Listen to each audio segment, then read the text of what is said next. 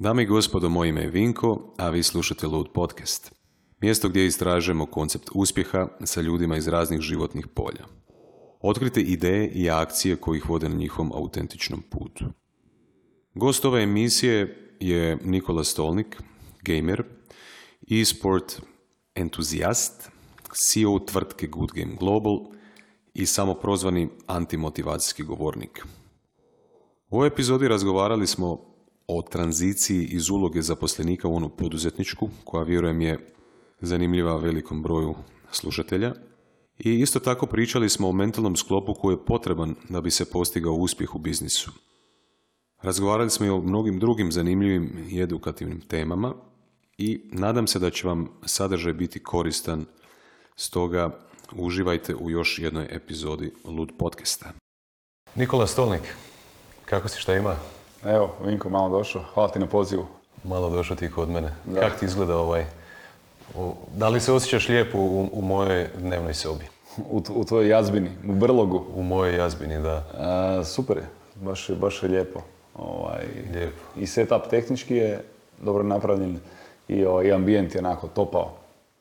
Znaš šta, ovaj, prvih, prvih par podcasta koje sam eh, snimao sam radio u audio formatu, po meni isto nekakva novina. Ovaj, sad ovako tu dva neka čovjeka nas gledaju iza, iza ovih kamera, ovaj, puno, je, puno je to nekakve rasvjete, pa mi ovo nešto novo. Iza svojih masaka. Ovaj, šta kažeš iza? Kažem mi iza maski nas gledaju. Iza maski, da. Ovaj, mislim, čisto, ne znamo ni čisto da civilna zaštita ovaj, zna, testirali smo se svi na koronu prije, svi smo negativni. Ovaj, i, i, to je to. Safety first. Ovaj, kakav, kakav si, kakav ti je bio dan? Pa dobar, evo, upravo sam došao direkt sa posla. Imali smo danas neke sastanke, početak je godine, pa onda smo još u planiranjima. Uh, htio bih reći da smo planiranje odradili u četvrtom kvartalu za 2021. ali bi žestoko lagao, jer smo bili onako u high life-u uh, nekakvog operativnog moda poslovnog ovaj, za kraj godine. Na kraju godine nas je najviše udarilo. Ovaj, imali smo ti period od osam vikenda bez prestanka puno radno vrijeme, znači 7 dana za redom i to nas je sve maksimalno iscrpilo i onda ono kad je došao Božić, kad je sve to stalo, mogli smo se mi nalaziti, planirati, raditi naš crtice, e, skice, skice kako će izgledati 2021. Ali sam rekao svima ljudi, iduća dva i pol tjedna ne želim nikog vidjeti. Tako da ovaj, tek sada radimo taj posao koji smo trebali raditi u 12. mjesecu skiciramo, planiramo ovu godinu, gledamo koje projekte bi radili, u kojim smjerovima bi se razvijali, tako da dosta su intenzivni dani, ali su zabavni, to je meni. Ono. Mm. Najzabavnije je planirat naša, onda izvedba je teška, to je onda dolazi ona frustracija i stres. Tako da ovaj, bio je dosta, dosta ovaj, zanimljiv dan. Uh, digo sam se kad god mi se ovaj, ustajalo, negdje tamo šta ja sam, oko pola devet, došao na posao, odradio i eto me sada tu. Nekako smo odmah uletili u, u žižu događanja, u, u sadašnjost. Ovaj, možemo, možemo reći možda ljudima onako da dobiju nekakav dojam ovaj, s čim se trenutno baviš, pa ćemo pokušati vratiti priču unazad 10, 15 godina, 20, vidit ćemo dokle ćemo daleko ići. Pa, nemoj momo koja je tvoja, koliko koja je tvoja zona komfora? Dobro. Može, nema, nema prke. Ovaj, trenutno se bavim time da imam svoju firmu koja se zove Good Game Global. Okay. bavimo se e-sportom i gamingom. nekako smo si dali krilaticu da je to e-sport development company gdje... Kako se firma zove? Good Game Global. Gdje u stvari mi koristimo video, medij video igara za promociju brendova, recimo to tako, da smo mi gaming marketinška agencija. Dobro, to, to sada uključuje razne projekte. Prvo su to bili eventi, što sada više nije moguće, trenutno. Bili su baš fizički eventi. Baš fizički eventi gdje ti je sve krenulo sa pričom da e, sam odlučio testirati koncept e, eventa na kojem kompanije šalju svoje zaposlenike, to svoju reprezentaciju i onda se kompanije međusobno natječu u igri Counter-Strike. I mi smo ti to radili tipa u Jadran filmu, u MSU, na tim uh, venjuima srednje veličine gdje je bilo došlo, ne znam, par tisuća ljudi. Par tisuća ljudi. Da, gledat svoje kolege kako prebijaju kolege iz druge firme, tipa ne znam, Nanobit protiv Impinuma, Rimac protiv ne znam, nekog tamo trećeg, Infobip ili koja god. Ovaj, I to je pogodilo nekakvu nišu koja je super funkcionirala. uh Taj koncept smo onda proširili na regiju Na temelju tog koncepta smo ostvarili investiciju. Na temelju tog koncepta smo ovaj, potpisali ugovor između ostalog sa kineskom vladom. Tamo smo trebali u Šangaju i, i u pokrajini Suđu raditi te naše Sa or- da, originalne evente. Uh, trebali smo ove godine raditi 10 evenata po cijelom svijetu, a onda je došao COVID i onda smo to sve, to jest nismo mi, nego nama je to sve otkazano. I onda smo se morali brzo transformirati, što nije teško u ovoj industriji, u online formate. I dodati nekakve nove revenue streamove kao što je tipa retail, prodaja merchandise gaming uh, influencera, produkcija kontenta za klijente, produkcija reklamnog materijala za klijente, ali sve vezano za video igre, za tu industriju video igara. Kad ste, ovaj, ti si osnivač firme, ali tako jedini? E, Kad si firmu osnovao? Kad je to sve skupa krenilo? A sve skupa ti krenulo uh, kad sam se vratio iz Google 2015. uh, jer sam tamo dobio ideju. Vraćamo se sad u povijest. Da, za tako nešto. Ovaj, a, 2015. sam se vratio iz Dublina u Zagreb. A, tad sam dobio ideju da bi volio tako nešto testirati jer mi pala, ne znam uopće kako mi je pala ta ideja na pamet, osim da smo igrali u Dublinu Counter-Strike i StarCraft i slične igre, mi zaposlenici Google međusobno i onda ekipa iz Facebooka, iz LinkedIna, pa smo se mlatili tako uz gajbe pivi kod ljudi jedni kod drugih doma. I onda mi je ono, činilo mi se zgodno da bi to možda ljudi stvarno htjeli, ono, pogotovo geekovi u tehnološkim kompanijama. I onda sam se vratio ovdje, testirao koncept, prošao je super, radio sam to paralelno sa poslom u Nanobitu gdje sam bio voditelj marketinga. I onda nakon jedno dvije godine sam skužio da ne mogu jedno i drugo raditi zajedno jer je ekstremno naporno. E, ja više nisam baš proljetni cvjetić. I onda sam ovaj, rekao kako obično odlučujemo onako glavom kroz zid, e, moji bi rekli vrlo ovnovski, ja sam ovan po horoskopu, iako mi to apsolutno ništa ne znači u životu, ovaj, e, ići ono na tvrdo, idem svoju firmu otvoriti, idem probati to napraviti, uzeo ušteđevinu, bacio u firmu, živio od toga godinu dana, isplaćivao si 100 eura mjesečno plaće, koliko treba, radio od doma i polako to raslo i sad nas ima, opet nije to sad ne znam, neka mega kompanija, nas je uh, šestero, sad će doći sedmi, ono, stalno zaposlenih, imamo nekakvih 20 kooperanata, pet agencija sa kojima radimo i ono, projekata koliko ih ima koje sezone. Znači 2015. je krenula Ideja, a 2018. je otvorena firma. 2018. je otvorena Da, firma. drugom mjesecu. Ajde, ovo je sve e, jako zanimljivo i meni i gledateljima. Gledat- Prvi put gledateljima, evo ga dobro je. Ovaj, nisam se krivo izrazio. E, ali ajde idemo se vratiti ovaj, malo u povijest da vidimo kako neko ovaj, e, može doći u ovu poziciju u kojoj, si ti. E, puno naših slušatelja i gledatelja ovaj, su poduzetnici ili, ili žele, žele biti ovaj, poduzetnici, kako se kaže, entrepreneurs na, na engleski. Pa ćemo malo pričati o tome, ali ajde da se vratimo malo. Prvo, recimo tvoje djetinstvo, ovaj, pa ćemo doći opet, opet nazad. E, Gdje si odrastao, kako je tvoje bilo okruženje, e, da li si imaš bratu ili sestra, nekakva ta priča. Ovaj. to, me, zanima, to me niko nije pitao. Bio sam na nekakvih, šta znam, e, bez ću reći, dvadesetak podcast gostovanja, niko me nikad nije pitao, e, tipa, onako, do- dotaknu se faksa i onda, i kako je bilo u Google? Mene, Ja, mene zanima više tvoja glava. Vidiš ono što je unutra, pa ćemo malo to iskopati dublje. Da, čelava Mislim- je i mislim da- tvrdoglava, ekstremno tvrdoglava. Mislim da će ti ovo biti onako jedno jako ovaj, intros, introspektivno ovaj, i- iskustvo. Ta- tako su mi uglavnom svi eh, gosti, gosti su mi se tako osjećali poslije Da, emisije. bit će pa onako a, mentalni cleanse, Ej, ono. Tako je. Možda, možda ti koja ideja onako zanimljiva sine ovaj za... Nikad ne znaš, a možda neki PTSP iz djetinjstva povučen. Ej, to isto mogu. Ah, nikad ne znaš. Ajde da vidimo, kad- gdje je to krenulo? Je to krenulo u Zagrebu ili negdje dalje? Malo, malo, Ne, malo ja sam ti odrastao u Svetom. Ivanu Zelini. Rodio sam se u Zagrebu, ali ovaj, mi smo živjeli u Zelini. A, tamo sam bio do, do, do 12. godine. Onda sam se preselio. Kad sam krenuo u osmi razred osnovne smo se doselili na stalno u Zagreb. Ali smo stalno živjeli relacija Zelena-Zagreb. Osmi razred si se preselio u Zagreb. Tako, osmi razred sam išao u Zagrebu. Ok. Ovaj, stalno smo se, živjeli relacija Zagreb-Zelena, zato što mi u Zagrebu starci imaju već skoro 40 godina a, dućan u Vlaškoj, moda stolnik, i oni se bave modom već jako dugo.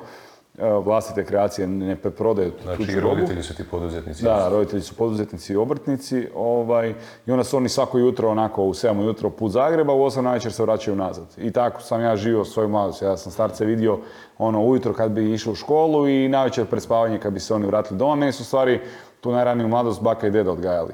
A mi smo ti svi živjeli u maloj kućici ovaj, u Zeleni gdje smo, eh, mislim sad... Ovo Brat, sestra. Imam brat jedan, da. Brat. Imam Mlađi brata, ili stariji? mlađi godinu dana. Tako da smo se dobro smo se mlatili kad smo bili ono, baš onako šljive na oku i slično, ono, bilo je interesantno. Jer gle, naš ono, dva muška, godina dana razmaka, e, on mlađi, a veći od mene.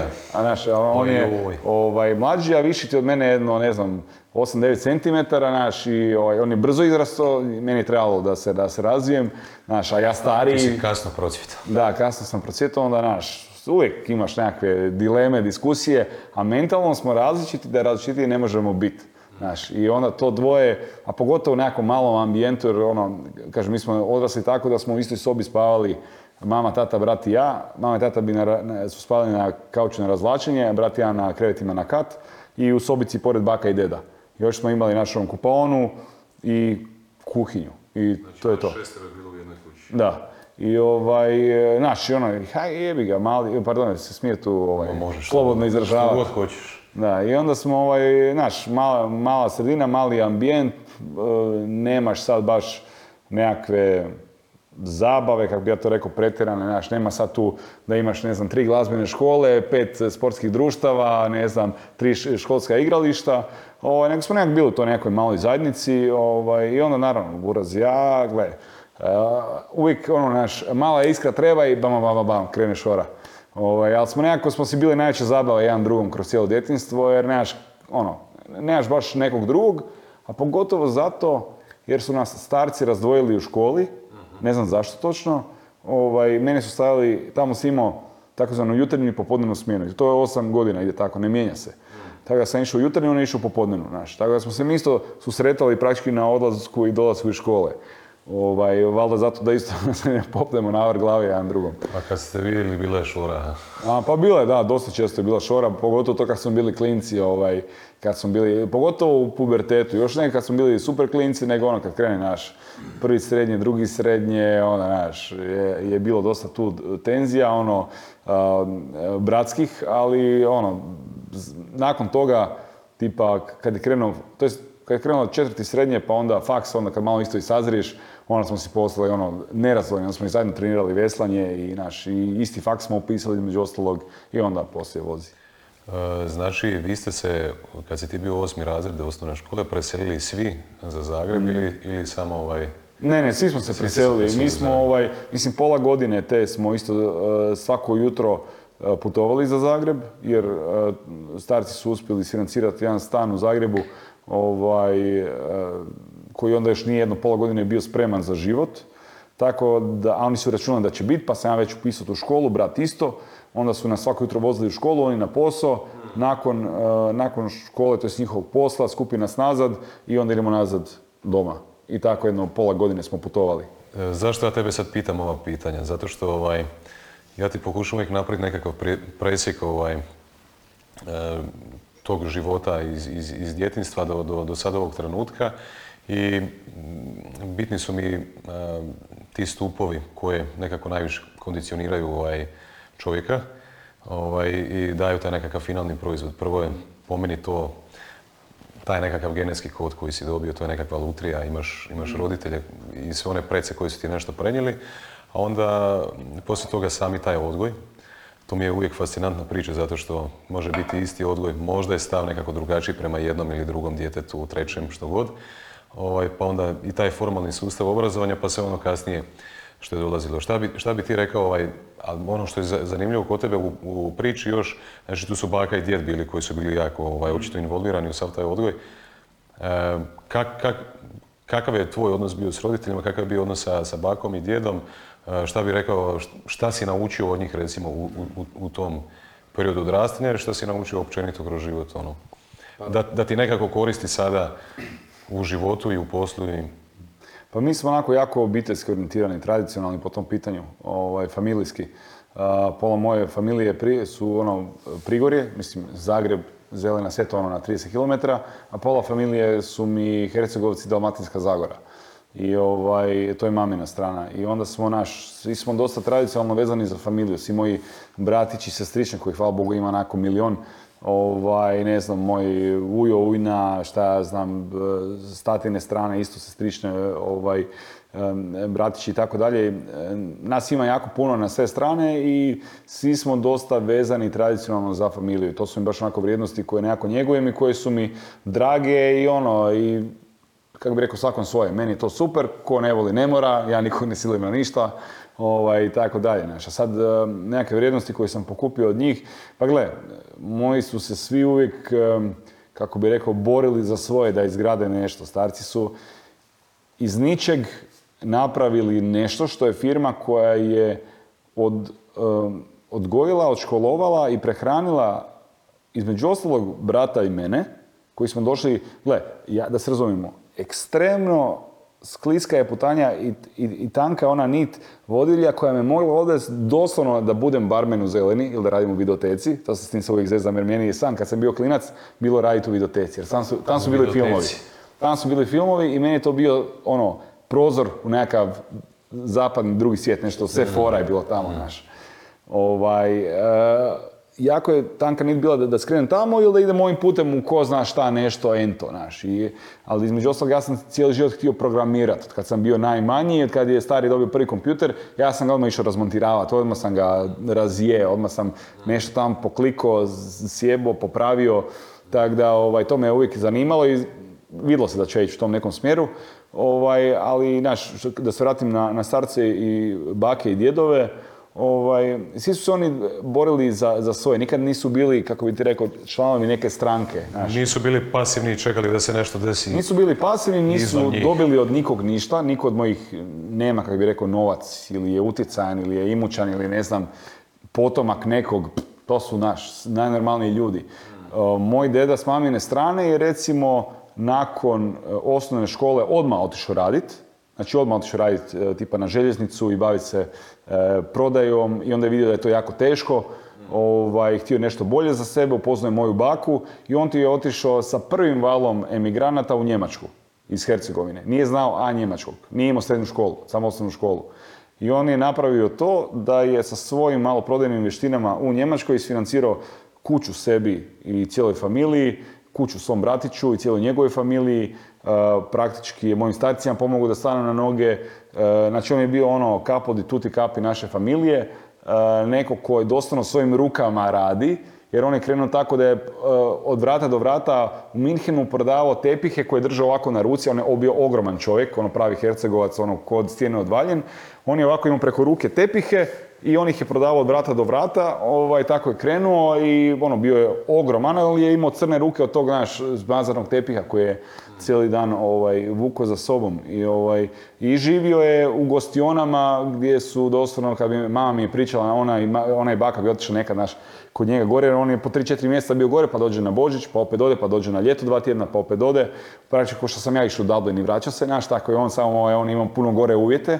Ovaj, I to je mene uvijek fasciniralo koliko čovjek može pretrpiti da da za svoje i da nekako bude otporan na vanjske e, utjecaje, jer oni mogu dići ruke od svega, vratiti se doma i biti tako neko nešto u nekoj firmi, on je uvijek htio više naš. I makar nije imao školu, imao je taj, um, užasno mrzim tu riječ jer ne volim ni Gary Vaynerchaka ni te, tu cijelu ekipu koja su to prisvojili, ali taj nekakav hustlerski mindset da će on uh, nekako skužit E, napraviti da, da uspije. Znači, e, znači, to i kažem, oni svi dolaze iz vrlo tradicionalnih Znači, bio je radišan, bio je snalažljiv i Da, jako, ekstre, ekstremno, ekstremno radišan, naš. Mm. Ali sve, kažem, vrlo priprost posao, koji je on radio jako uspješno, ovaj, i nikada to nisu bile naš, ni on izgradio sebi firmu sa uredima, on je radio iz svog kombija ali je napravio to da je ono odgojio i isfinancirao moju mamu, njenog brata, njenu sestru, sve svoje unuke, izgradio nekoliko kuća,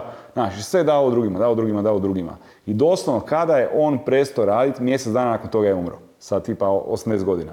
Znači to je ono, pre... pre... To, mi, nije rijetka priča, da, da. to sam više puta čuo. Da, da. da. to naš. Uh, opet, sa, sa tatine strane isto tako, vrlo orijentirani familiji, e, brinu se za unuke. E, rade do, do krajnjih granica. Naš moja baka s tatine strane je do, ne znam, do 70 i neke e, štihala i okupavala na naš obiteljski vrt gdje smo mi ono, dobili povrće za zimnicu i za sve ostalo. E, ono, fizički radnici, baš pravi naš. Moji... Jel bi ti rekao da te vrijednosti koje si, koje si naučio ovaj, od njih da, da tebi danas pomažu u tvom poslu? Pa ne, pa apsolutno, mislim, gle, e, vrlo konkretan primjer. Završili smo sa HT-om jedan ogroman projekt, ovaj, jedan od najvećih gaming projekata u regiji općenito, baš u 12. mjesecu, ekstremno uspješno. Ovaj, no, do početka egzekucije tog projekta ti je prošlo e, 13 mjeseci pregovora i dogovora i planiranja i em, korekcija e, naš, tog originalnog plana, jer se konstantno, to je bilo, to je intenzivno vrijeme covida, potresa svega, stalno se mijenjaju uvjeti i stalno su bile potrebne prilagodbe. Ja nisam imao slovo na papiru da će se to ikad desiti, no kako bih rekao, besplatno sam radio 13 mjeseci intenzivno angažirano oko toga i nisam odustajao dok to nije krenulo. U jednom trenutku su ti, ovaj, kako bih rekao, odlučitelji da, da je ne imenujem. Decision makeri. Da, decision makeri, da ne imenujem ljude vrlo, vrlo visoko pozicionirani ovaj, u HT-u, rekli da nisu upoznali uporniju osobu, ali sa kojom je isto tako iznimno ugodno raditi. Jer, e, znaš, nemam ja ništa od toga ako ja nekom stanem na žulj ili na prste ili ne znam, ovaj, govorim zašto niste vi to odlučili, ne znam, prije šest mjeseci nego sada. Uglavnom da se dogodi, da to krenemo raditi. A taj nekav resilience i ono, kako bih rekao, tvrdoglavost, da to dovedem, da mak na konac stavim, mislim da je ovo sve nekako dovelo do, do toga. Nekakva predanost, da.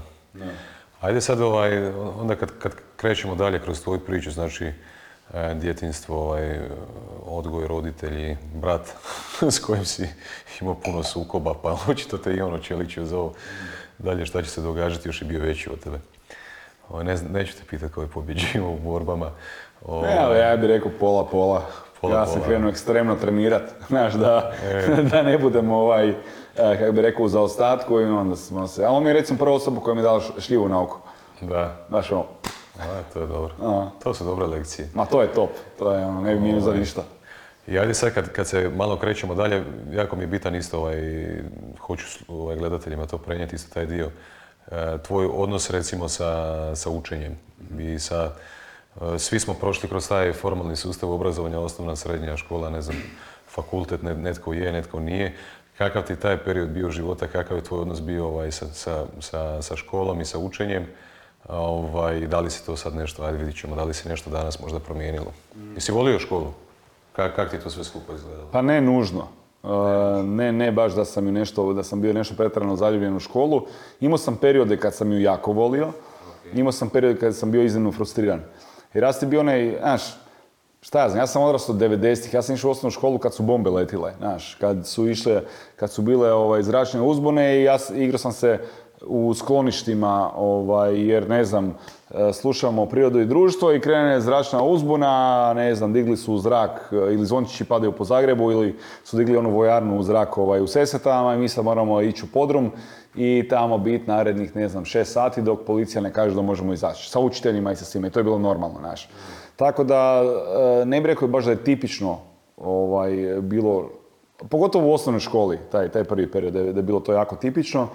E, šta, ja sam ti bio dosta onako, e, nazvao bi se bubble boy. E, ti onako, znači dosta sam bio, kako bi rekao, zaštićen u odgoju i nisam sad, e, pogotovo kad sam bio klinac, nisam, znaš, nismo mi imali kvartove u zeleni, nismo imali e, nekakve, šta ja znam, e, e, utakmice, navijanja, nismo imali nekakve, ne znam, e, partije, pa priče koje slušaš o tome, znaš. Dosta to sve bilo vrlo onako nježno, ljubazno, humano, lijevo, desno i ti si onda isto tako nježan, ljubazan, human, re, re, re. Ovaj, doslovno pozdravili svaku osobu na ulici, ono ko neki naš glupan sad ovdje, naš hoda policija, on dobar dan, dobar dan, dobar dan, svima- si ultra ljubazan i onda ono, dođe stvarnost koja te ošamari, znaš, i ovaj, isto tako u školi, šta ja znam, nisam baš pretjerano uživao jer sam eh, bio u okolini koja je bila vrlo atipična za mene, za moje pojmove. E, Ja sam prirodno dosta introvertiran, e, znaš, volim tehnologiju. Ti si introver, in- introvertiran. Da. Ja, ja sam ti najsretniji, ja punim energije kad sam sam. Ozbiljno. Meni nema bolje nego, znači, to moji mrze čut, ali ja kad, kad sam recimo živio sa starcima, ono, tipa srednje škole i tako dalje, Ok. ovaj, meni ti oni ne bi bili po ne znam, znaš, ono, 10 dana jer bi ja bio u svojoj, nije Nikola u svojoj sobi, znaš. I uvijek kad treba nešto, Nikola u svojoj sobi i ovaj, isto kad sam, ja sam najsretniji, mislim neću reći najsretniji, ali naj, da, najbolje je reći da najbolje punim baterije kad sam sam. Da li ja gledam u zid, jel igram video igre, jel slušam muziku, jel ne znam, čitam knjigu, uopće nebitno, ali ono, baš uživam biti sam. I mislim da bi mogu pol svijeta proputovati sam. Da mi ne bi ono, nikad mi nije dosadno kad sam solo, znači uvijek si ja ne nađem neku zabavu ili jednostavno uživam u tišini i u miru. To mi je A super. daj mi reci, kakav si kao introvertirana osoba sa svim ovim, recimo, kamerama sada, i očito si, Ma ne, ja sam ti- očito si u poslu imao i i jako puno nekakvih javnih nastupa. A je, mislim, šta znam, Tako to, to se ja smijem, kažem, Fredovima. Misliš da se introvertirana osoba dobro snalazi u, u ovakvim situacijama? Pa šta znam, ja, sam se zezan sa frendovima da sam zatomio svoj autizam i ovaj, da mi je, da se naviku na ove stvari, da sam ono, istrenirani ekstrovert. Jer e, doslovno, znaš, za vrijeme, ne znam, osnovne i srednje škole, ja bi bio onaj tihi klinac koji igra video igre i koji voli tehnologiju, jedini u razredu, ovaj, koji je, recimo, za vrijeme srednje škole, ja bi svako ljeto u srednjoj školi radio, ono, ne znam, mjesec i pol do dva kogod sam mogao na građevini, ovaj, da si mogu kupiti mobitel ili tipa nekakvu grafičku za komp ili cijeli komp ili sve nešto za tehnologiju, znaš. I to me jako interesiralo, nisam nikad imao para dovoljno za to i onda bi ljeto kad su drugi tipa, naš, negdje kod svojih negdje, nemam pojma, ja bi ono, dizu se u pet ujutro, bio u 7 ujutro na građevini, uh, do 3 radio, u 4 doma i tako svaki dan. Ono, dok nisam skupio, ne znam, Soma, tad su još bile marke, ovaj, da si mogu kupiti nešto konkretno svoje. Znači, mene je to veselilo. A sad, ako ti nisi u specifičnim sredinama, recimo Mijoc bi za mene bila savršena sredina, ja sam išao u treću, u Kušlanovu.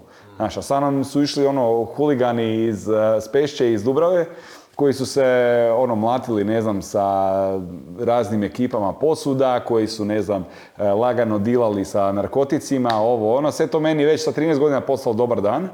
Ovaj, ali naš, ali nije to ekipa s kojom ja mogu pričati o tome, ujete kako mi je ovaj Heroes 3 dobar, hoćemo napraviti onu web stranicu ili vidi kako je, ne znam, izašlo nekakav plugin za nešto, nemam pojma. Jer sam ja već u srednjoj školi, ovaj, ali sam i tada imao sreću da sam imao profesora iz zemljopisa koji je ponudio tko želi njemu pomoći uređivati web stranice srednje škole. I ja sam se odmah javio, ja sam radio web stranice od, od svoje škole. Meni je to bilo ono, do jaja.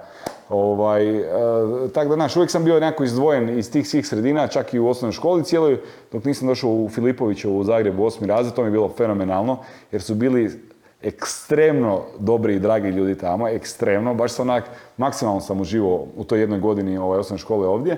I onda na faksu mi je bilo super jer tamo mogu birati s kim se hoću družiti. Ne moram ići naš u ovaj razred sa ne znam 30 random ljudi pa mi paše njih četiri. Nego ono, mogu si odabrati grupu ljudi i sa njima se družimo. Njih 500 na predavanju, naći ih 10 koji su mi super. I tamo su mi stvari e, najbolja prijateljstva, ono, tih doslovno prstohvat iz osnovne, to jest iz prstohvat iz srednje i većina iz sa faksa. Prošli smo ovaj, malo ovaj, ovaj dio tvoje povijesti kroz, kroz e, formalni sustav obrazovanja, kroz školu. E, pitao te jesam ovaj, kakav si bio sa učenjem, možda nisam dobio nekakav konkretan odgovor. Aha, si nisam, nisam uhvatio to je- pitanje, nisam uhvatio pitanje. E, sa učenjem sam bio ok, šta znam, uvijek me više zanimala tipa fizika i matematika nego, ne znam, likovni i glazbeni. E, to sam se baš onako morao Bilo siliti. tlaka učiti. E, ono što mi je bilo dosta mi je bila ekstremna tlaka učit, ali recimo matematiku koju nisam ni, baš ni pazio na predavanju, uzeo bi knjigu i naučio bi iz knjige. Nisam ovaj, imao potrebu tipa za, ne znam, kako se to uopće kaže kad ti ono, zoveš nekog da ti pomogne. Instrukcije. Instrukcije, da. Da. Ovaj, to za ne, nešto sitno sam imao instrukcije za, onako, za pojedine sitnice, ali većinu sam sam hvatao iz knjige jer mi je bilo dosta jednostavno to pohvatat. Znači ono što me interesira, u to se baš bacim dubinski, da razumijem tu sitnicu, a nešto me ne interesira, e, ne možeš me puškom natjerati da se time bavim. Kakav si onda sada, znači, škola je prošla, to, je iza tebe. Ovaj, većina, većina ljudi kad, kad završi taj, taj svoj ciklus ovaj, formalnog učenja, zapravo stane i više se nikako samo ne educira. Jel, jel, jel ti možda danas eh, na nekakav način i dalje radiš na sebi, investiraš u sebe, da li čitaš knjige možda, da li učiš možda gledajući podcaste, da li učiš na nekakve druge načine ili šta znam. E, pa gle, ja sam za vrijeme, to je odmah nakon faksa, nisam znao šta bi, i za vrijeme faksa i nakon faksa nisam znao šta bi sa sobom. Šta si studirao? Ekonomiju. Ekonomiju, ovaj, nisam znao šta bi sa sobom, pa sam ti jako puno vremena provodio čitajući uh, coaching i self-help knjige. Uh, da, imam doma zid knjiga koje sam pročitao tada. Uh, tipa, ne znam, How to win friends and influence people. Znaš, ono, krenemo od Klasik. nekih osnova, ne znam, e, Blink, pa onda onaj tipping point, pa sve od Malcolma Gladwella, pa, naš, pa nadugo, na široko, od onih nekakvih e, klaunova do znanstvenika u nekom polju, ono, to sam sve, sve me to jako interesiralo, psihologija, ovaj, razvoj nekakve, ne znam, svijesti, misli i tako dalje, opće da uspijem pomoć sebi, identificirati sebe i što sam ja, tko sam ja, što bi mene veselilo, što me ne bi veselilo, ono da nekako probam šta ja sam iz ovog života izvući nekakvu radost, a ne nužno raditi po automatizmu drugih, jer nikad nisam radio po automatizmu drugih, čak i kad bi me to dovelo da dobijem batine. Znači baš ono, neću i neću i može se slikati. Ovaj, ta- Više si puta ponovio da si tvrdoglav. Uh, pa da, to će ti moja cura vam potvrditi. Ovaj, tako da sam e, nekako odrastao u tom, šta za mindsetu, e, e,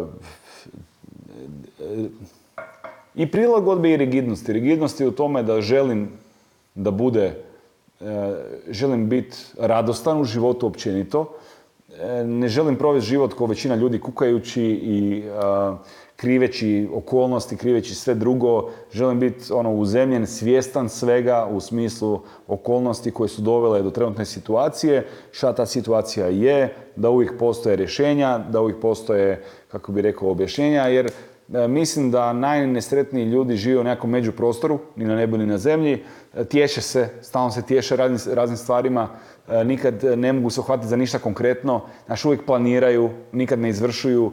E, I tu se onda, tu dolazi anksioznost, tu dolazi depresija, kroz jedno i drugo sam prošao, da se razumijemo.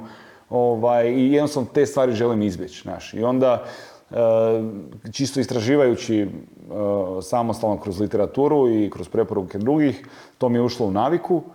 E, no, kako je vrijeme prošlo, tad sam, ne znam, znaš, ono, u jednoj godini bi pročitao 30 knjiga, u drugoj 20, u trećoj 10, onda 5, pa 2, pa ne znam, čitam jednu knjigu godišnje, ovaj, ali jako puno medija konzumiram e, upravo iz te branše, doslovno Joe Rogan i slična ekipa koja ima te životne priče, jako to volim slušati, biografije, slušati, čitati, ovaj, tako da se nekako educiram u tom smislu životno, a s druge strane, slučajno ili namjerno, ne znam točno, uvijek sam birao industrije u kojima se nalazim, koje su vezane uz visoku tehnologiju iz nekakve marginalne niše, bilo da je to startup koji je kolektiv... Šta ti znači marginalne niše? Da su u razvoju. Ne, ne, ne, nešto ono na, na frinđu, ne, nešto što nije mainstream prihvaćeno, ali ima visoki potencijal. Početak. Da, u, u smislu 2010. je to kolektiva bila koju sam, e, šest mjeseci sam e, gurao da me zaposle. Dobro. I onda sam na kraju dobio posao kao social media manager, plaćanje karticama, grupna kupovina, internetska kupovina tada. Niko živ u Hrvatskoj ništa o tome nije znao. Ovaj, ja sam htio to znat i upoznat i razumjeti taj performance marketing i social media i tako dalje. To mi je bilo jako interesantno. Onda nakon toga naš e, Google, e, to mi je bio ogroman izazov, pa sam se tri puta prijavljivao unutar godinu dana dok nisam dobio taj posao. E, Jako sam htio biti tu, naš, pa je to opet novi izazov, pa se stalno se izazivaš, stalno se nekako bacaš u novu nekakvu nelagodu. Pa onda Nanobit, e, user acquisition u mobile, ja sam rekao Alanu i Zoranu, gle, ja to ne znam raditi, ja znam performance marketing, ne znam mobile user acquisition za game development. Da li vama, da li vi želite da mi to probamo, hoćete mi pomoći? Oni su rekli, mi ćemo te naučiti. Onda su me šest mjeseci učili i onda sam još dvije godine tamo radio ovaj, da dam svoj nekakav maksimalan obol cijelom tom ovaj, poslu. I onda nakon toga poduzetništvo, ono, opet ajde izbaci se iz nekakve zone komfora, probaj napraviti nešto sa sobom, probaj napraviti samo da to živi samo od sebe. Nikakav ekstreman uspjeh, ajde ti samo plati sve račune. I onda kad smo to ustanovili, sada hvatam nekakve nove zalete i ambicije i tako dalje. Ali, znaš, kako bi rekao, nikad si nisam dopustio da se uljuljam u svakodnevicu i kada bi me svakodnevica uljuljala, meni bi automatski krenuli alarmi u glavi da je to preugodno, da je to opasno iz nekog razloga, ne znam zašto, ovaj, i da je dosadno. A meni kad je dosadno, e, nema mi gore. Znači, nema mi gore. Stalno moram biti ono, stimuliran. Da, i tu su video igre velik utjecaj, sport, izazovi, natjecanja, nove informacije, posao. Znaš, stalno da se nešto dešava, ovaj, e, čisto kako bi bio zabavljen. Aj kad pričamo o toj e, potrebi za, za, za konstantnom nekakvom akcijom i stimuliranošću i tako dalje, jedan od, e, od vidova recimo ovaj, rada na sebi i osobnog razvoja, ovaj, jako puno ljudi danas je moderno ovaj, počelo meditirati. Rekao si da, vidiš što je, malo je kontradiktorno, jel? Stalno ti treba stimulacija, e, stalno ti treba nekakva aktivnost, trebaju ti izazovi, a opet e, sa druge strane si rekao da si veliki introvert Da. koji Pa ne trebaju meni ljudi. meni trebaju izazovi. Tebi ne trebaju ljudi za izazove, ne, ne trebaju ti ljudi za, za Da, nekakve mislim, trebaju mi ljudi, naravno, za svaki, za svaki zdravi razvoj osobe, potrebno je društvo. Ti si bez društva ništa, u smislu kao živimo u društvu. Ne mogu ja živjeti u pustinji ili na, ili na planini i biti zdrav mentalno, to se ne događa. E, ali sa mjerama. Neko je možda treba 90% društvenog života da bi on bio ispunjen i energiziran i 10% može biti sam, kao preživit će. Meni treba, ja bih rekao, 50% samoće, i onda 50% se ja mogu družiti s ljudima, ajde, si high five, da sam drugima naš pozitivan, da im donosim energiju, ne da im crpim, da im donosim nekakve ono pozitivne osjećaje, misli i tako dalje.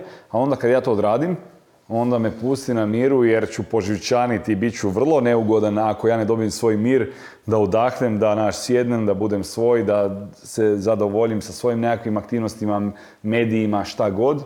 Ovaj, baš mi, znam o sebi da mi treba taj dio kad sam ja sam sa sobom. Jel meditiraš? E, meditirao sam prije kad mi je bilo jako teško u životu, jedan period najteži u životu, toga se nećemo doticati, ali tad sam meditirao aktivno, ali e, trenutno ne, trenutno ne, sad zadnjih, zadnjih sigurno godinu dana ne, jer mi je dobro. Jako je izazivno, jako je izazovno, ali je dobro, baš je fora. Zabavno ti je. Da, da, baš je ono avantura. Ja, znaš, nekako kad gledam te sve neke periode, u svakom periodu bi mogao napisati nekako poglavlje knjige. I to mi je ono Možda fora. hoćeš jednog dana. Možda, ne, ako će mi biti dosadno, onda ću to... Ako će ti biti dosadno. Da, uzet ću Ghostwriter, pa ću ja pričat, nekom piše. E, to, to, to, to. Da. To je najveća stvar. E, ajde, okej, ovako, sp- spominjali smo malo ovaj, to obrazovanje, e, spomenio si nekakve knjige, e, spomenio si periode gdje si čitao 30 knjiga na, da- na godinu, 20 knjiga na godinu i tako dalje. Ja sam se prije dičio s tim kao koliko sam knjiga. Ja sam jedne godine prebacio se kao na, na slušanje audio knjiga i poslušao 52 knjige, ono, wow, kužiš. Ovaj, onda sam kasnije, da, svaka čast. Onda sam kasnije skužio da, mislim, samo trpanje informacijama ti ništa, ništa ovaj, dobroga neće donijeti ako tu informaciju, ovaj, naravno, ne, ne primjeniš u, ovaj, u praksi, u životu, jel tako? Ovaj, pa me zanima taj dio, ovaj, recimo taj stav prema učenju. Da li, da li više učiš kroz tu akciju, kroz nekakvo ovaj, snalaženje ili, ili ipak vidiš ovaj, i koristi od, od tog recimo teorijskog znanja, čitanje knjiga, slušanje nekakvih podcasta možda ili takve neke stvari, ne znam. Pa mislim, definitivno ima vrijednosti u tome, u čitanju knjiga, podcastima i sličnome, pogotovo u prenošenju iskustva. Ja jako volim knjige i podcaste, uh, dokumentarce općenito, ne, nebitno, o situacijama, o stvarnim situacijama, uh, reakcijama ljudi i rezultatima do kojih su te reakcije dovele. To mi je ono što je zabavno. Ono što mi je ekstremno naporno i dosadno je kada trube određene persone, tipa profesori na fakultetima koji nemaju dana radnog iskustva realnog, e, e, trube o nekakvim knjigama i teorijama od prije 20 godina, ali 30 ili 50, koje nisu trenutno, mislim trenutno, više nisu relevantne, ali ti kako bi prošao ispit to moraš naučiti. I htio ne htio ti to moraš nabubat na pamet, ono, ne možeš bez toga proći.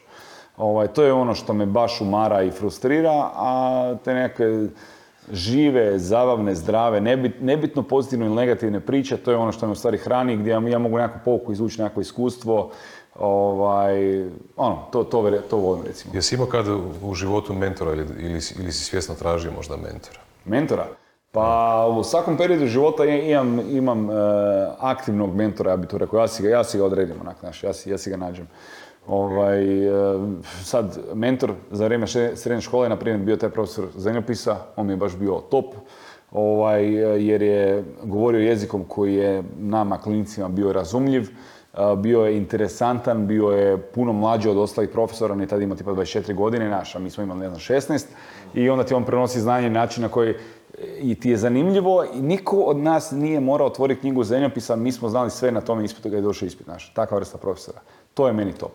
Ovaj, onda poslije, ne znam, a meni ti je, šta ja znam, baš moji preci u smislu moji djedovi i bake su mi onako mentalni mentori, negdje onako, ja si to zamišljam što bi oni napravili u tom trenutku, a i moji roditelji su mi ekstremni uzori zato što kažem, oni su napravili u, u jako teškim uvjetima bez ikakvog zaleđa ili ikakve posebne potpore, praktički ono svemirci da si ih doveo u Zagreb, oni su napravili nešto, ime, brand, posao, preživljavanje i ovisili su sami o sebi i naš, nisu ovisili o nikom drugom, nisu bili dio nekog velikog sustava. I osobno ne volim velike sustave, ja te recimo korporacije, ako moram, bit ću dio toga, ali pokušavam izbjeći, tipa isto studentske udruge ne volim, ne volim ta nekakva udruženja, jer, e, naš, e, tipa, dobro, sad ću se možda nekom zamjeriti, ali HSA, Hrvatska studentska asocijacija, njihov, uh, kako je ono, njihov nekakav uzrečica je bila, želiš li biti prosječan ili HSA, kad sam išao na faks.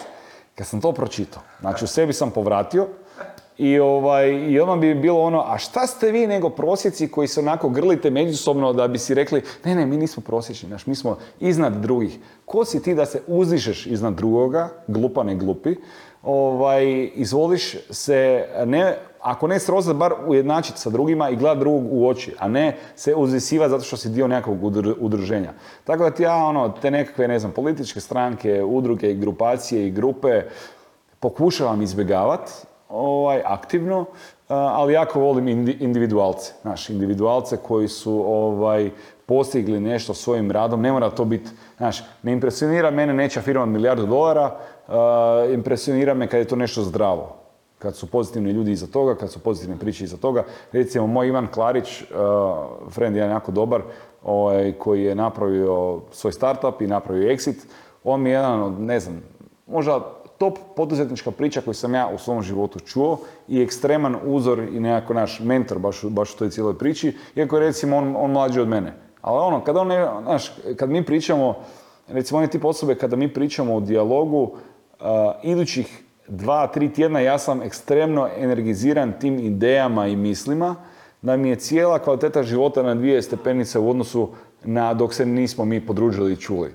Ovaj, tako da takve ljude jako cijenim i volim u svom životu, naši želim ih nekako da smo tu, da ostanemo tu negdje.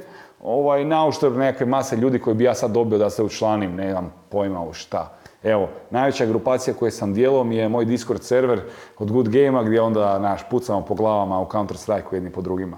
Ali ništa onako službeno. Ajde, ako si malo prije rekao da, da, da nisi neki fan velikih organizacija, korporacije i tako dalje, sad si rekao da vas je šest, uskoro će vas biti sedam u timu, ili tako, u, firmi. Ovaj, da li to želiš zadržati u tim, nekim okvirima e, manjeg broja ljudi ili imaš, e, imaš viziju to ovaj, dodatno širiti? Da li ti je ta manji broj ljudi daje nekakvu ovaj, kvalitetniju atmosferu, kvalitetnije međuljudske odnose ili ipak se svi međusobno nekako poznajete? Pa naša... nije, nije, nije, ti nekakav tvoj zaposlenik samo brojka, nego ti je osoba koja je ispred tebe koju vidiš pa svaki pa je, mislim, gle, oni su, e, na, naša priča je dosta specifična, ne znam tako nastaje druge firme, nemam pojma, ne, nisam bio dio nijedne druge firme koja je tek tad krenula, pa kao, ne, uvijek sam došao tipa nakon godinu dana, ali ne znam koliko, najranije.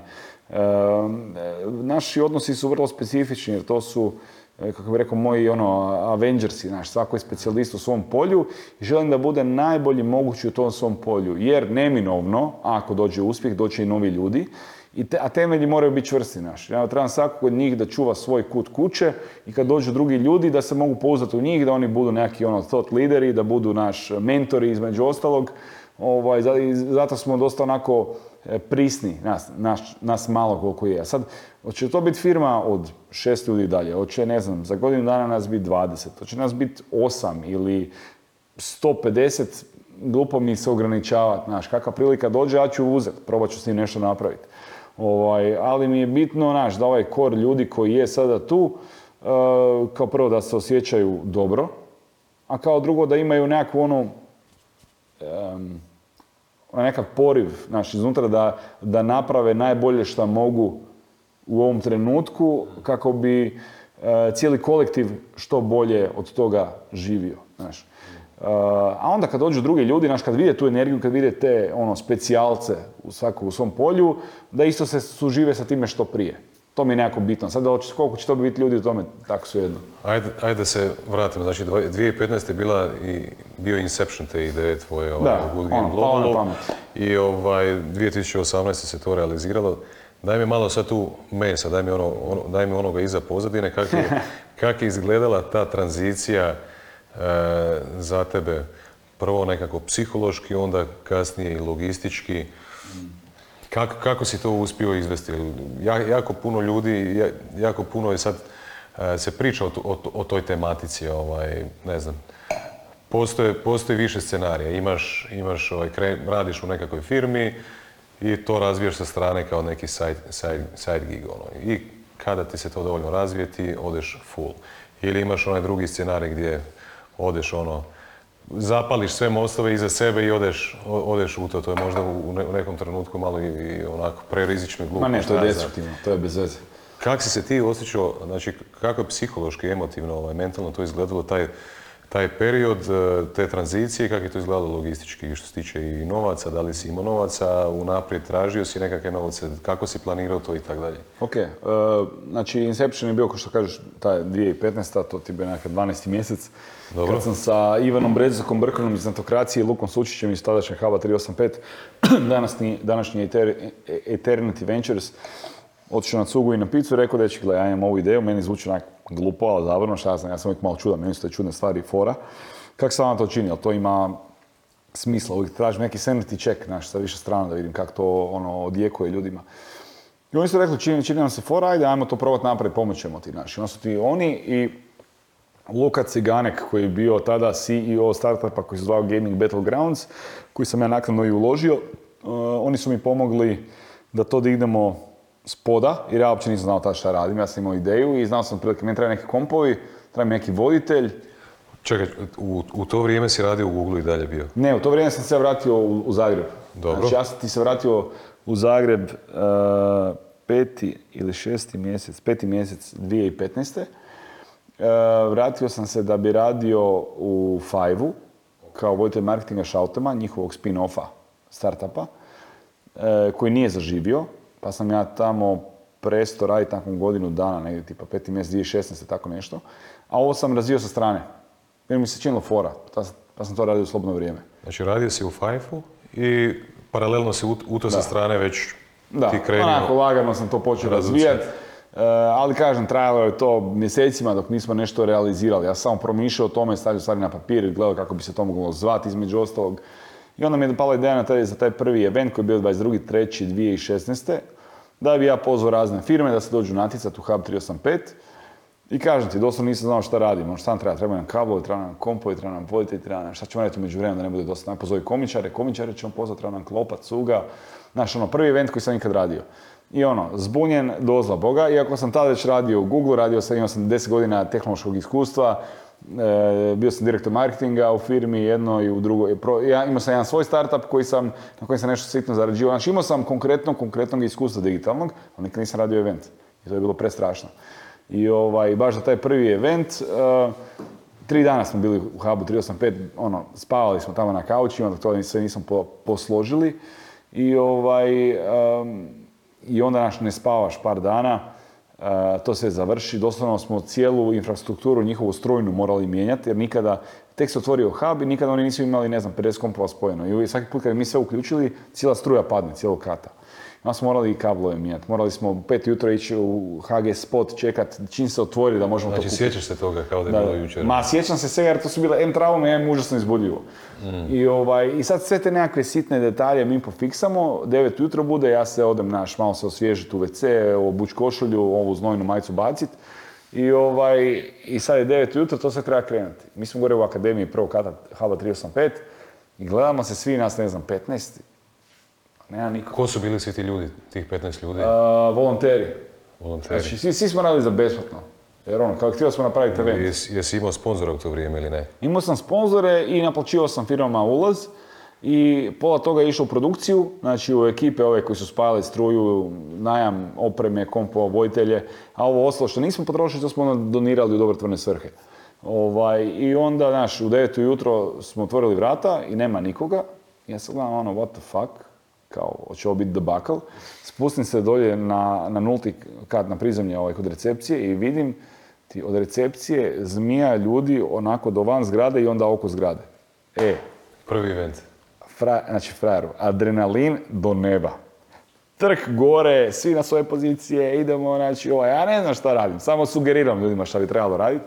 I to prođe najbolje ikad, znači najbolje ikad. Ja sam bio tri dana bez spavanja i na 15 Red Bullova, znači taj intervju sad kad gledam, ovaj, snimali smo tad sve live stream, ima te snimke sad online.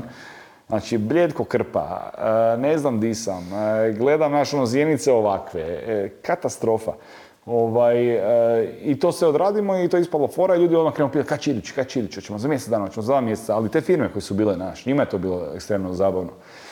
I onda sam odredio da ćemo imati jedan godišnje, jer tad sam smatrao to je moj hobi. Ja ću to raditi sa strane, pored ovog gdje radim u firmi. Ja sam ja tad prešao u Nanobit jer ono, fa, ovaj, e, šautem nije, nije baš Znači, dobro. nije ti bila u, u početku ideja da to bude biznis. Ma ne, mi smo Ne. to radili kao hobi, kao nekakav charity event, jer mi smo te pare što smo skupili od firmi, od, od toga smo ti kupili Playstatione i igre za, za 10 bolnica i dva doma za nezbrinutu djecu. Mi smo to njima sve podijelili.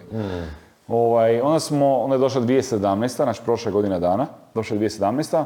Tad smo otvorili prijave i onda više nismo imali 16 prijava nego 21. Onda smo morali otvoriti na dva dana taj cijeli event, isto u hub.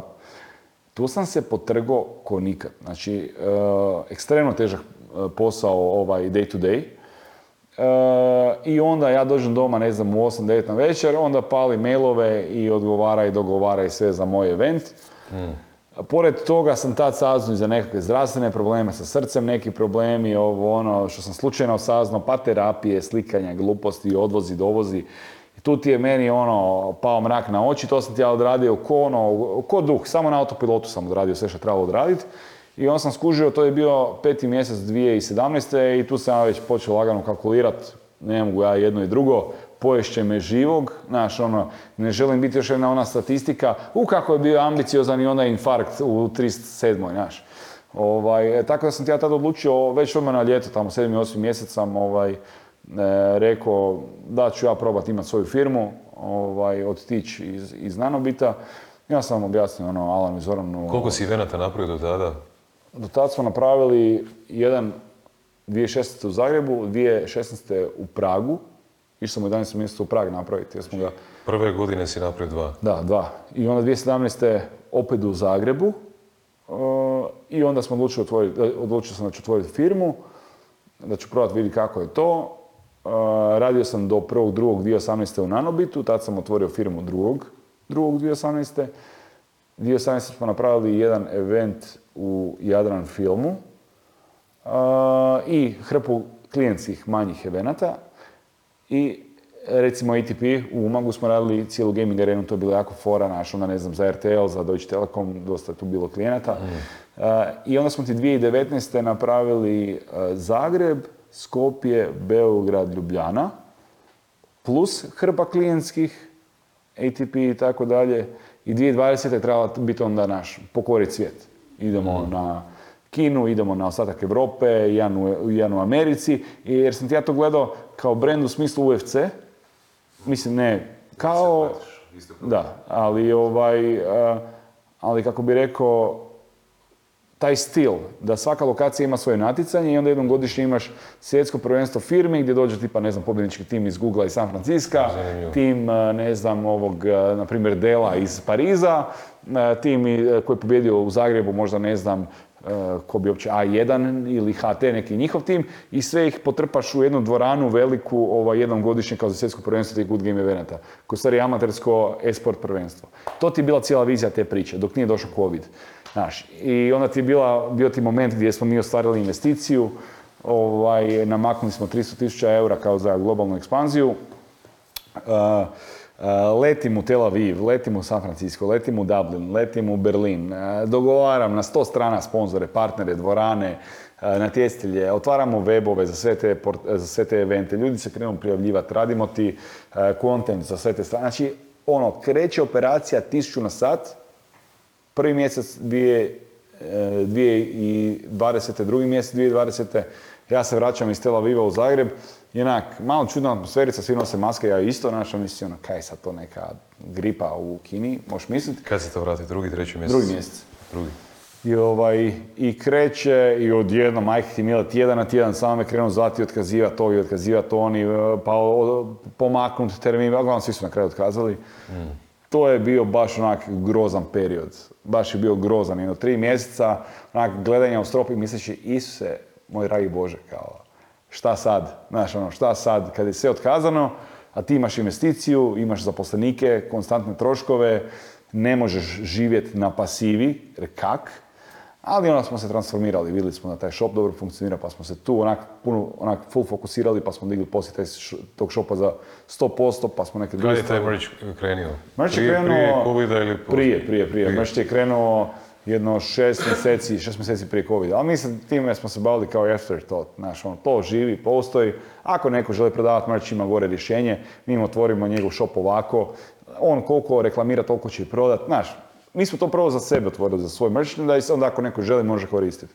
Onda kada je to stvari jedino ostalo da živi, onda smo se fokusirali na to i rekli, ajmo vidjeti sad kako da to proradi. Ovaj, I onda smo na tome živjeli nekakvih, kazam, 4-5 mjeseci, dok se nisu počeli otvarati druge prilike, između ostalog i ova HTE Liga i nekakvi drugi projekti i onda smo ispali na kraju godine skroz ok, čak sa dosta velikim rastom u odnosu na 2019. Ali da je bilo čupavo, bilo je ekstremno čupavo i to ti je poduzetništvo, znaš, ne možeš očekivati ništa, ali nikad. Kako si se osjećao u, u, u tom trenutku, znači covid je počeo? E, Pa mislim da je najbolji, mislim na trenutke se tako sjećaš, ne stalno jer da stalno onda onak možeš automatski prestati sa svime, ali na trenutke se osjećaš bespomoćno jer, kažem, to je covid, to ne možeš šta. Da, Najgori osjećaj, bespo, bespomoćnost. da, to je, mislim, najgluplji osjećaj na svijetu. Jer uvijek nekako naš, ono, pogotovo poduzetništvo, moraš biti borben. I kad god nema, znaš, meni ti je najgore, recimo, kad moji sad- zaposlenici mi dođu s nekim problemom. Ili kažu, ovo se ne može. Znaš, aj nemoj mi, pokušavam izbi- njima izbiti iz mindseta to da se nešto ne može ili da je nešto problem. Nađi mi odmah ili rješenje ili alternativu ili, znaš, ili jako, jako, jako, ono, bulletproof argument zašto se to ne može. Jer ono, ajmo biti realni, u 99% slučajeva može se naći kombinacija. O, a Mislim, ako, ako nađeš osobu koja je riješila taj, pro- taj problem, onda definitivno da se može, jel tako? da, da, pogotovo Čak i ako ga ne nađeš. primjer. Da. Zašto ne bi bi- bio ti taj koji će pronaći rješenje?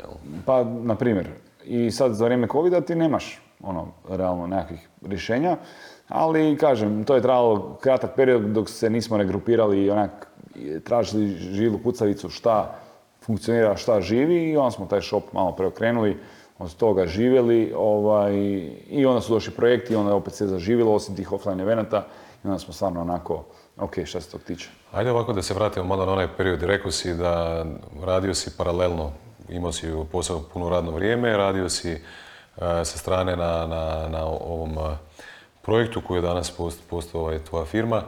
E, koliko je dugo taj period trajao? Paralelnog rada i, i ovog kao hobija. Da, paralelno jedno i drugo. To je trajalo cijelu 2016. 16. i cijelu 2017. Dvije godine. Da. Koliko si radio u tom trenutku i koliko si se osjećao iscrpljeno?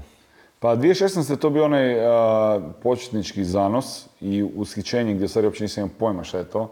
Šta god bi radio vezano za to mi je bilo zabavno. Ja sam učio neke nove stvari. E, 2017. je malo onako realnost udarila u glavu gdje se M posao u, u Nanobitu ozbiljno zarolao i to su sad bile naš e, ekstremne odgovornosti. S jedne strane, s druge strane, ovo tu je zahtjelo puno veći angažman jer je naraslo, projekt, projekt je naraslo gotovo za duplo u odnosu na 2016. A opet je kao hobi, a i dalje sam ja solo u tome, naš. I onda, Čega, bio si sam plus volonteri u to vrijeme. da. Ovaj, i, znaš, ali niko ne može umjesto mene ići na sastanke, niko ne može umjesto mene raditi prezentacije, niko ne može umjesto mene odgovarati na mailove. Imao sam volontere za ovaj egzekucijski dio kad dođe event. Znaš, onda oni i ja, ono, prišao prašinu, kablove spajamo i tako dalje. Ovaj, tako da je bilo onako, ta 2017. je bila baš ekstremno teška dok nisam odlučio prerezati reći kao ja ću sad probati svoju firmu. Jer ono, nisam više, ono, kažem, proljetno cvijeće, hoću probati dok još imam nekakve te energije, znaš, ono. Fučka je ti s 50 godina otvara firmu, mislim, ok, super, svaka čast. Bi ja i tada otvorio firmu da dobijem dobru ideju, ali mislim da je puno lakše sada nego tada. Ovaj, e, tako da da, dvije, dvije godine sam radio paralelno ovo, gdje sam ja dao apsolutno do znanja, ovaj, mislim da to je jako bitno biti transparentan, e, dao sam odmah do znanja ovaj, šefovima e, da ja imam taj jedan projekt koji radim sa strane, da je to njima ok. Na razgovoru za posao sam im to rekao. I njima je to bilo ok, ja sam rekao ok, nema frke, ajmo se ono dogovoriti, ja ću raditi kod vas, ovo mi pusti da, da ja to radim sa strane i pošteno. Znaš. I dok sam mogu krenuti jedno, jedno i drugo super, a kad sam vidio da me počelo najedat ono, ovaj, mentalno pogotovo, ono, energiju mi crpiti ekstremno, onda sam rekao, ono, uz sve rizike idem se ja opustiti da otvorim firmu i probam tako.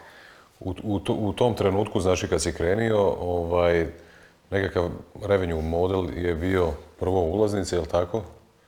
Za te evente Da, i prodaja- sponzori. Prodaja praktički ulaznica tako je firmama i sponzori, to je bio revenue model. Ok. A, tako je. Prodaja ulaznica firmama koji su zapravo igrači, jel tako, sudionici Da, tako je. i sponzori. Tako je, vrlo, vrlo jednostavan biznis model. Ok. Znači privući što veću kritičnu masu ljudi koji će, koji će doći tamo. Tako je, da povećati gledanost tih evenata online i offline, da sponzorima bude zanimljivo, privući najkvalitetniju moguću, publiku, što su teh, teh ljudi, ljudi iz teh svijeta, da isto sponzorima bude što zanimljivije, a sudionicima pružiti najveću moguću razinu zabave u tih dan ili dva i to naplatiti s jedne i s druge strane. I to je sve bilo, e, postojao je live prijenos Tako je. svih tih evenata. Da, da, live To je stream. bilo negdje na društvenim Mi- mrežama, mi- na ma, YouTube. na YouTube-u YouTubeu. našem. Na, to svi eventi od prvog do zadnjeg su ti na našem YouTube kanalu. To bilo ko može vidjeti. može isto tako vidjeti razliku produkcije od prvog do zadnjeg. U stvari ne, lažem. Prvi je bio na stranicama EXP Algebra, udruge koja mi je pomogla sa live streamom. Oni su to na svoj Twitch kanal stavili prvu godinu, ali imamo after moje prve godine. Mislim da je sve ostalo na, na našem kanalu. Da. Šta bi savjetovao nekome ko je u toj poziciji u kojoj si ti bio prije, prije par godina, paralelno si radio na jednom i na drugom ovaj, poslu, ovaj, očito si više puta se pomislio da li će to uspjeti, imao si nekakve sumnje, gurao si, bilo je iscrpljujuće i tako dalje. Šta bi, šta bi poručio nekome? Kak- kako, kako može postaviti stvari da, da bi imao ovaj, što više šanse za uspjeh? Pa Ja mislim, znaš šta, meni je užasno nezahvalna pozicija savjetovati ikome išta, jer nemam ja nikakav poseban uspjeh. Ja sam običan lik sa nekakvom firmom koja plaća svoje račune, znaš. Sad imam avione, kamione, onda bi rekao, e, sad slušaj kako zaraditi milione, ali opet moraš biti točno u toj situaciji da bi moji savjeti imali smisla, znaš. Ovaj, tako da ono što ja uglavnom radim je kritiziram ljude i njihove ideje, govorim da su glupe i da su rizične i da se ne bacuju nikakve rizike, onda ako pored toga krenu, onda mislim ovaj ima neku žicu za to, znaš, pa će probati bez obzira na sve. Nekog ohrabrivati na tako nešto pa da on to napravi, ali ne, mu ne uspije, on si ti kriv, to mi je malo problem. Ajde onda molim te, ako si, ako, ako si rekao, vidim da, da se uspoređuješ s nekima koji imaju avione i kamione i tako dalje. Ne, ja kažem da to Ovaj, nemam. Ti to nemaš, Da, znam, ali kažem, uspoređuješ se s nekim, ti si rekao da ti to nemaš, neko to drugi ima. A, Kakva je onda tvoja definicija uspjeha? Jel, jel ti misliš da ovo što si ti trenutno postigao i život, kak, na lifestyle koji, koji imaš, Jer ono što ja pokušavam promovirati s ovom, s ovom emisijom je zapravo da, ok, svak, znači promoviramo izvrsnost, jel tako? Ali isto tako promoviramo i, i, autentičnost, znači u, u- svakom, e, nebitno koje je polje, koja, koja je profesija, gura, idi korak, korak po korak dalje i ganjaj tu nekakvu izvrsnost. Ona, ona najvjerovatnije nikad neće doći, jel tako? Jer zadnje, zadnje točke, zadnja točka, zadnje linije ne, ne postoji, jel?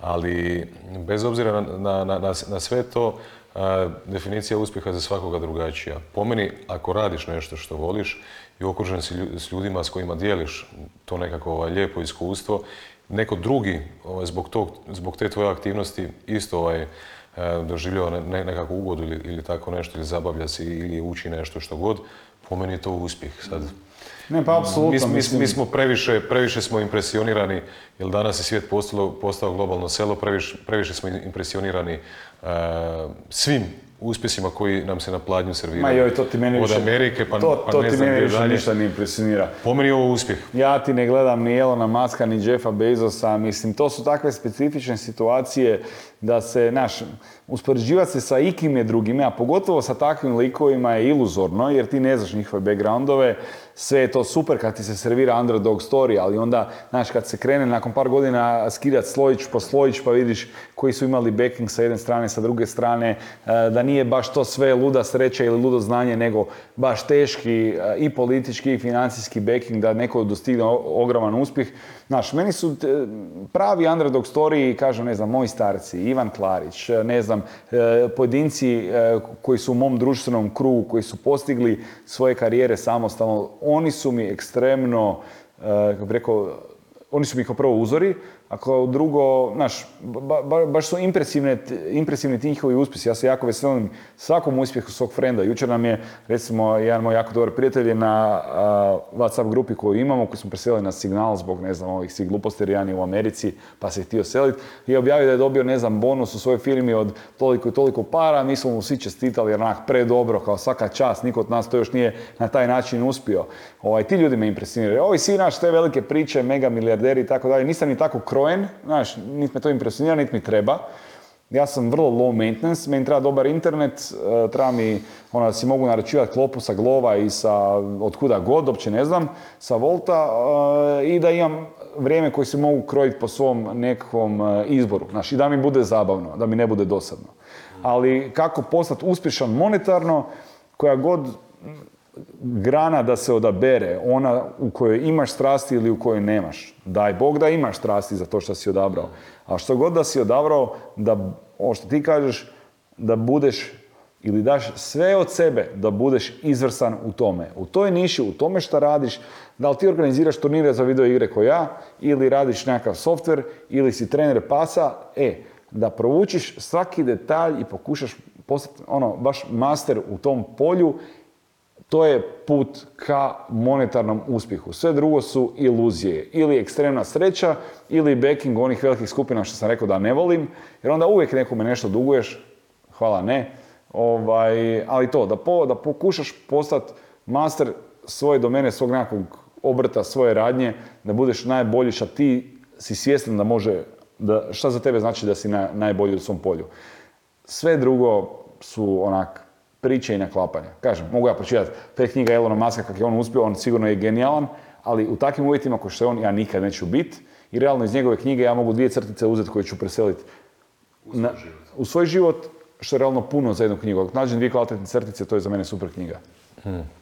Mm, da li imaš uopće takve nekakve ambicije ovaj, i vizije ostvariti takav financijski uspjeh kao što su ostvarili takvi ljudi? Da li ti to uopće Ma ne, meni to uopće motiv ili ti to ne znam? Ja ti ne znam nikog, znam ekstremno, uh, kako bih rekao, monetar, ne, nego monetarno uspješne ljude. Uh, ne znam ni jednu osobu od tih ekstremno, sad ne govorim na ono par milijuna eura, govorim o stotinama milijuna eura.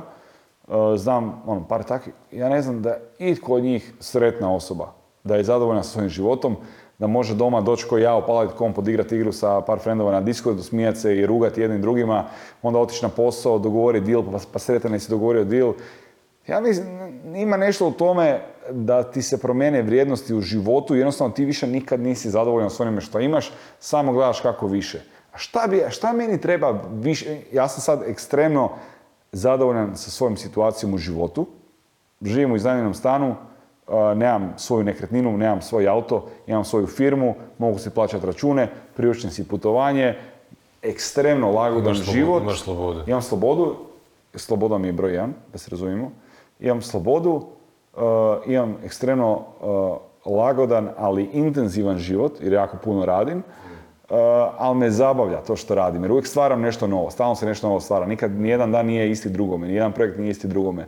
Znači, ta neka zabava i sloboda su mi broj jedan, novaca i sad imam dovoljno, ono, ako ćemo gledati nekakve dnevne troškove, sad ako ja zaradim par miliona nečega, super, bit ću sigurniji, znaš, odmah će mi, to bih htio, isključivo iz razloga što želim vidjeti kakav je mindset i kakvo je iskustvo osobe koja ima par miliona nečega na računu, kako bi mentalnu energiju koju bacaš, u, u stvari koju ulažeš u preživljavanje, u smislu, znaš ono, da li ću imati za račune, hoću moći platiti PDV, šta za godinu dana, šta za pola godine, šta za tri mjeseca, to ti jednostavno onako, nekako si zamišljen da ti to kopni i nestane i onda tu mentalnu energiju ulažeš u nekakvu viziju nove budućnosti, znaš, u nove projekte. U Samo želim vidjeti šta bi smislio tada da je takva stvarnost ovaj, i da se mentalno oslobodimo od tih nekakvih, znaš, briga. E, zato, zbog tog iskustva bih htio tako nešto da nastupi, a da mora, fakat ne mora. Meni je okej. Jel misliš da, da bi ti tih par milijuna nečega na, na računu dalo, dalo više hrabrosti, dalo više samopouzdanja da, da pucaš malo rizičnije? Pa šta ja znam, e, ne bi volio da se pretvorimo u nekakvog onako, kako bi ti rekao, samopouzdanog steronju, koji sad misli jer je, jer je uspio, jer je uspio, da, arogantnog, jer je uspio jednom i sad je on bog i batina zna odgovore na sva pitanja, to mi je grozno kad vidim Čini takvu... mi se da si dosta skroman. Ovaj, če- čest- često mi nekako onako zapravo podsvjesno Pa neki bi rekli da sam bahat. Znaš, si uopće. bahat, a? Da, neki bi rekli da sam bahat, sigurno. E, Teško mi je sebe karakterizirati, ne, ne znam.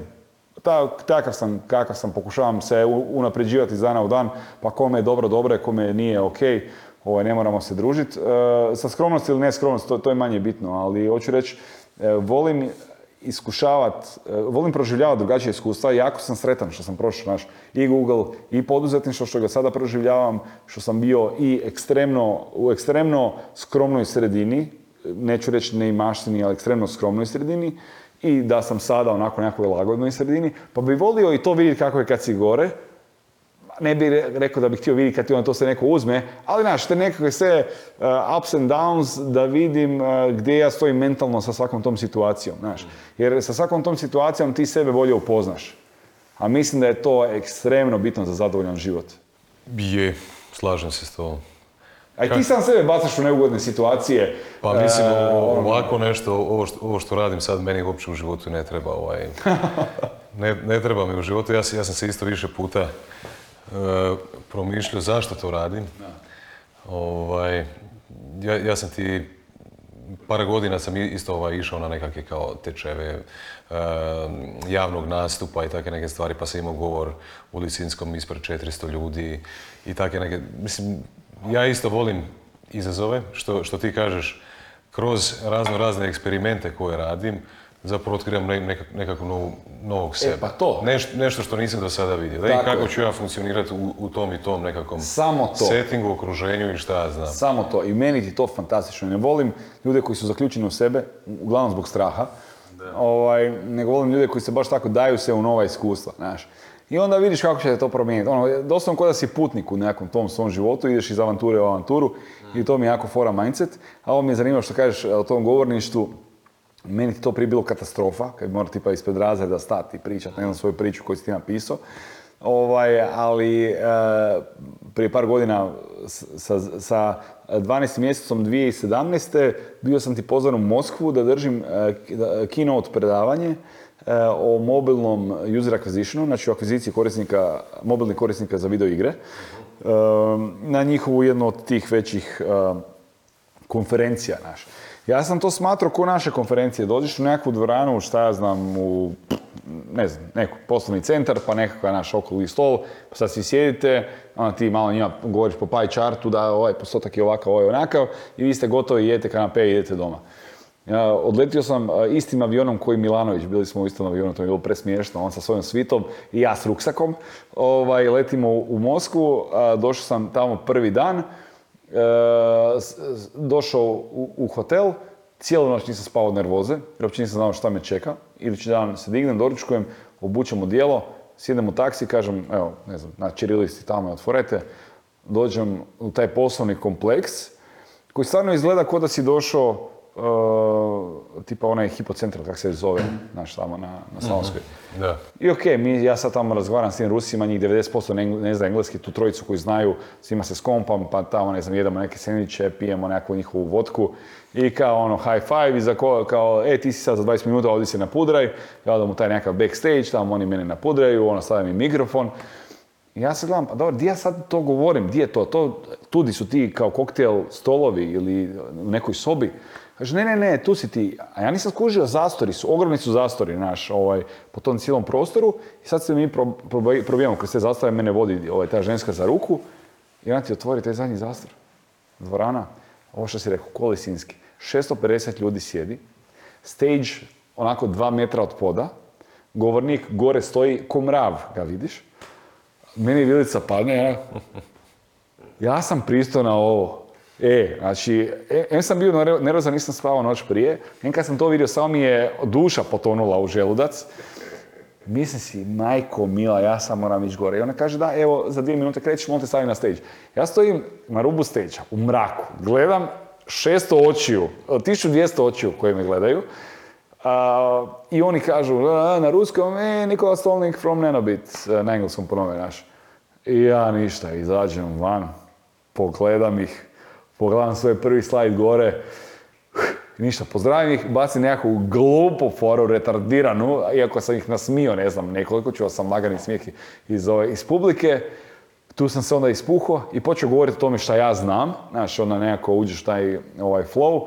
I to mi je na kraju bilo jedno od najboljih iskustava ikad. Ali sam, ali sam rekao, ako mogu govoriti pred 650 Rusa, onda fakat nijedan nastup mi nije problem. Tako da od tada su mi nastupi skroz, skroz fora, čak i zabavni. E, jesi ikad čuo za organizaciju koja se zove Toastma- Toastmasters International? E, ne. Znači, to ti je najveća organizacija na svijetu za razvoj javnog govorništva i liderstva. Odlična stvar e, za mlade ljude, ne samo za mlade ljude, studenti plus možeš biti i stariji, možeš imati 50-60 godina koliko god hoćeš, ali studenti nekako ovaj, se tu pronađu ili neki ljudi koji su mladi prvi menadžeri ili tako neke stvari. U Zagrebu ima isto ovaj, jedan klub, ja sam bio čak predsjednik tog kluba godinu dana. Znači, to ti je ogromna organizacija iz Amerike, stara već ono 60 godina, preko 350 tisuća članova u svijetu, preko š- 14 i nešto tisuća klubova. I ja sam tamo krenio, meni je bila želja malo javno ovaj, nastupati i tu se ono, raz- razvijati u komunikaciji, jer mislim da je komunikacija jedna od najbitnijih vještina koju, na kojoj možemo raditi. Ovaj, i svakom ko, ko gleda, htio bi mu pre- preporučiti da, da ode tamo. Sad ne znam kakva je situacija. svi čuli. Kakva je situacija? Jesu, svi su čuli, Dođite, da. dođite. E, ovaj, super stvar, e, nije uopće skupo, znači predavanja su jednom tjedno. E, imaš e, ljude koji imaju pripremljene govore, ljude koji imaju nepripremljene govore, svaki put si is- ispred ljudi, govoriš nešto, ovaj, razvijaš se, učiš. Genijalna, genijalna, genijalna stvar. Kogod hoće razvijati svoje komunikacijske vještine, ja ono pre- pre- preporučam definitivno. Ok. Definitivno. E, idemo kratko malo se baciti na, na, na tvoj nekakav uobičajeni dan. Da li imaš nekakve e, rituale ili rutine koje ponavljaš svaki dan ili ti je svaki dan drugačiji? Pa Mislim, e, rutina je većinom bila onako dok nije bilo covida, onda bi imao nekakvu rutinu, onda se ona promijenila za vrijeme ono, karantene i svega naravno.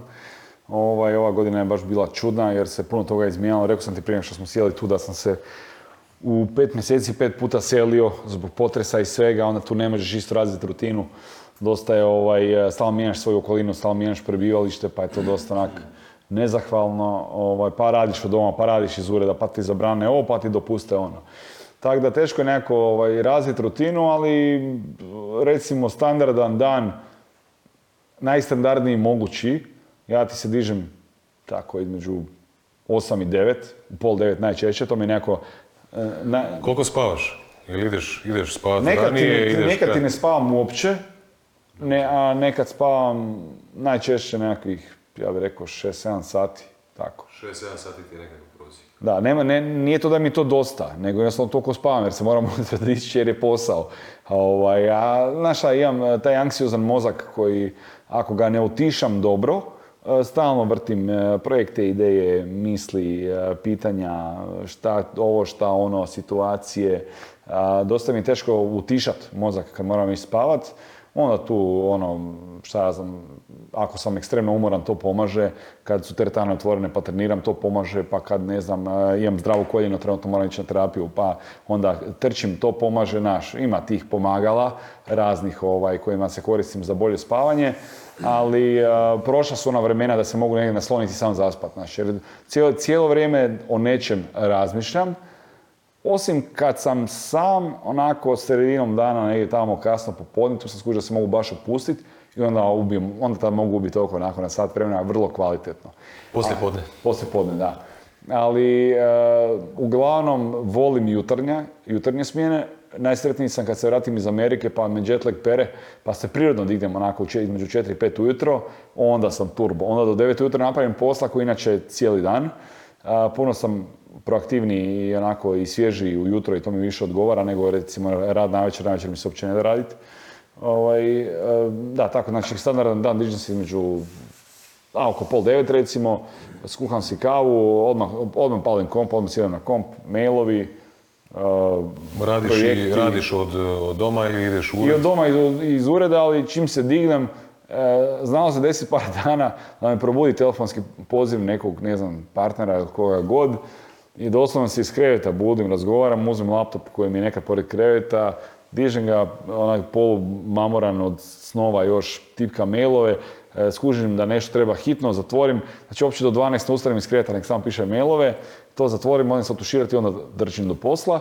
Ili ova standardnija varijanta, da kažem, dignem se pola devet, uh, ustanem, napravim kavu, sjednem za komp, do negdje pola deset, rješavam mailove, odem se otuširati, u deset sam na poslu, ja tamo negdje šta znam, do pet, šest sam na poslu, odem u teretanu, oko sedam sam doma, skuham si nešto pojedem i onda ovisno ako imam posla radim, ako nema gledam Netflix, idem video, igram video igre i tako dalje.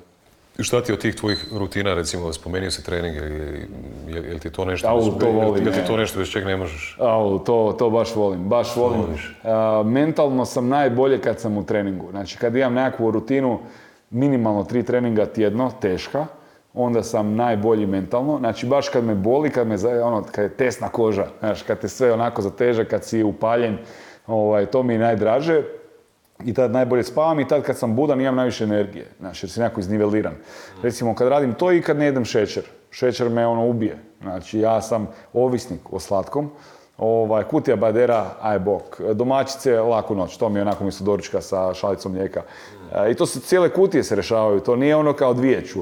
Nego ako... Je li, je li imaš peka od slatkog? Naravno, ima, naravno da ima, ali sad ne jedem slatko pa se kontroliram, znaš, pa se ovaj...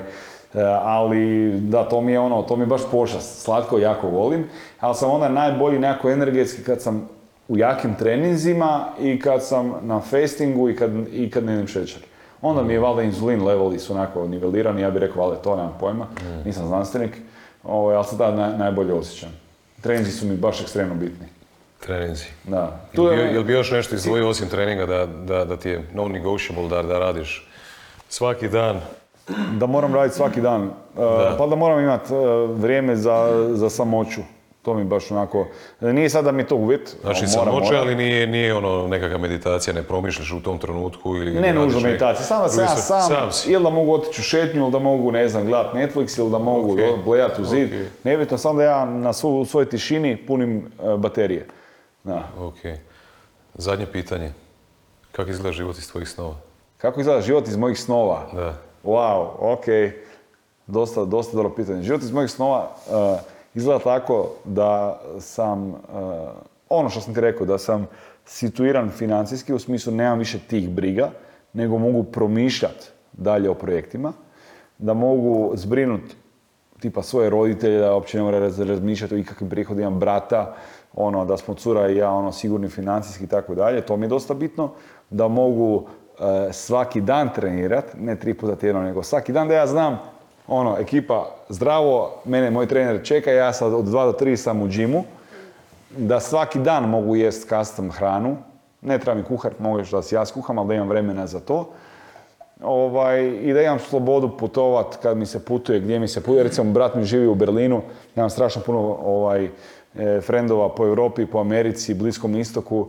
Znaš, da ih mogu nesmetano naći, sad mi se sprdne, e, nisam vidio ovog, ne znam, dva mjeseca, e, šta ima buraz, imaš kauč za mene, e, uzmem kartu i sutra sam ja na avionu, odem kod njega na produljeni vikend. To mi je recimo super. To je to. Ne treba mi ništa više od toga. Znači još više slobode. Da, e, da, na primjer. Je, ali točno je, to je još više Još slobode. više slobode. Točno to, da. Nikola, hvala ti ovaj, što, si, što si bio moj gost. Hvala na se da pozivu. Da su, da su ljudi bili ovaj, inspirirani, da su naučili nešto i družimo se iza kamera. Vidimo se.